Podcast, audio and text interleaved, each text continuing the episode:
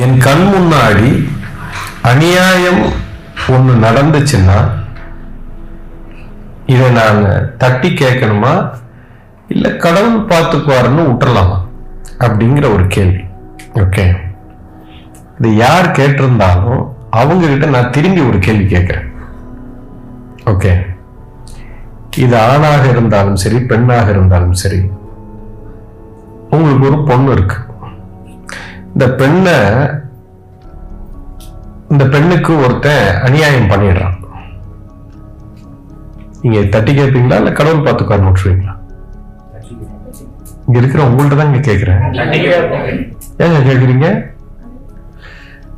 உங்க பெண்ணுக்கு ஒரு தவறு நடந்தால் உடனே பதில் வருது நான் தட்டி கேட்பேன்னு வருது.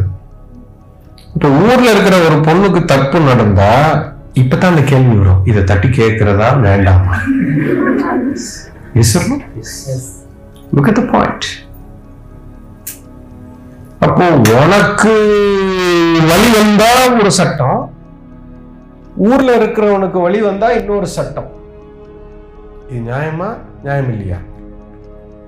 கேள்வி கேட்டவனுக்கே பதில் வந்துருச்சா அப்ப? தட்டி கேட்க கூடாதுன்னா எதையுமே தட்டி கேட்காம உட்காரு. நீ ஞானி ஆயிட்ட எல்லாத்தையும் கடவுள் பார்த்துக்குவார் விடு. எது நடந்ததோ அது நன்றாகவே நடந்தது.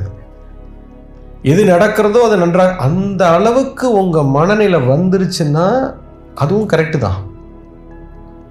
பட் அந்த அளவுக்கு உங்கள் மனநிலை வரல. அர்ஜுனன் கதை தான். ஏன் அஞ்சு பேர் செத்துறக்கூடாது? பின்னால் இருக்கிறவன் அடித்தா பரவாயில்ல. இப்போ உன்னைய வச்சு செய்வேன் இது தர்மம் இல்லை யூ அண்டர்ஸ்டாண்ட் அதாவது அநியாயம் என்று உனக்கு தெரிஞ்சிருச்சுனாலே நீ வந்து எல்லாத்தையும் கடவுள் பார்த்துக்குவாரு அப்படின்னு நீங்கள் வர்ற மனநிலைக்கு நீ வந்துட்ட எல்லாத்தையும் அவர் கையில் கொடுத்து உன்னை சரணாகதி நீ ஆயிட்டன்னா நீ அப்படி இருக்கலாம். தப்பில்லை. ஆனால் உன்னுடைய கன்வீனியன்ஸுக்கு நீங்கள் மாற்றிக்கிறீங்க இட் இஸ் யுவர் கன்வீனியன்ஸ் தேவையான விஷயத்துக்கு நான் கடவுள்கிட்ட கொடுத்துருவேன். சிலதெல்லாம் நானே கண்ட்ரோலில் வச்சுக்குவேன். இப்போ நீ தொலைஞ்சனே. ஒன்று எல்லாத்தையும் அவர் கையில் கொடு. இன்னைக்கு காலையில் சோறு கிடைக்கலையா? கடவுள் பார்த்துக்குவார் சோறு கிடைக்கல. அவர் கொடுத்தா சாப்பிடுவேன். இப்படி இருக்கணும் நீங்கள் நாளை காலையில் சோறு கிடைச்சதா? கடவுள் கொடுத்துருக்காரு சாப்பிடு. நாளன்னைக்கு சோறு கிடைக்கலையா? சாப்பிடாம பெசாமல் இருங்க. அப்படி உங்களால் இருக்க முடிஞ்சதுன்னா நீங்கள் விட்டுறலாம். கடவுள் கையில் கொடுத்துடலாம் ஆனால் வேணுங்கும்போது நான் வச்சுக்குவேன். வேண்டாங்கும் போது அவர்கிட்ட கொடுத்தீங்கன்னா தப்பு. You understand so that is not right அது தர்மம் அல்ல.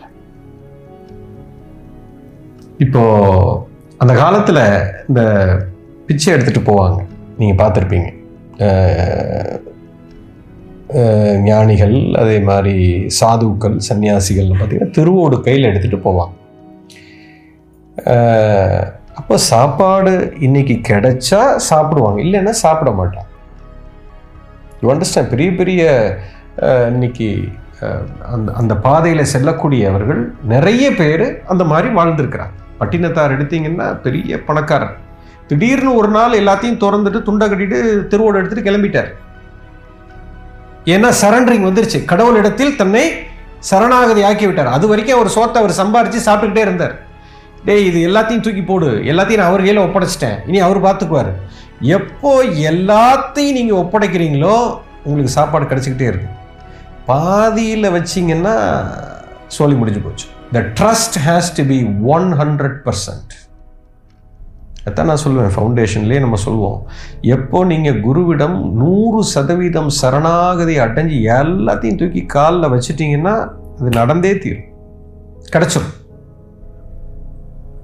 இதுக்கு பேர் தான் பக்தின்னு பேர் டிவோஷன்னு பேர். When the bhakti is there when devotion is there things will happen but கன்வீனியன்ஸுக்குக்காக எனக்கு தேவையானப்போ நான் பார்த்துக்குவேன் மீதி எல்லாம் கடவுள் செயல்னு போனீங்கன்னா மிகப்பெரிய கர்ம வினை வந்து சேரும். நிறைய பேர் இப்போ அப்படி தானே சொல்கிறான் உலகத்தில். இது என்ன சாவுது கடவுள் இது அவரோட செயல். அவர் தானே பண்ணுறாரு நான் என்ன பண்ண முடியும்? எழுத்த வீட்டில் இப்படி ஆகிப்போச்சு அது கடவுள் செயல். நான் என்ன பண்ண முடியும்? ஆனால் உன் வீட்டில் உனக்கு நடக்கட்டும். கடவுள் செயல்னு உட்காரன் பார்க்கலாம். உட்கார மாட்டேங்க கட்டையை தூக்கிட்டு ஓடுவீங்க. Yes no that's not right hope you got the point yes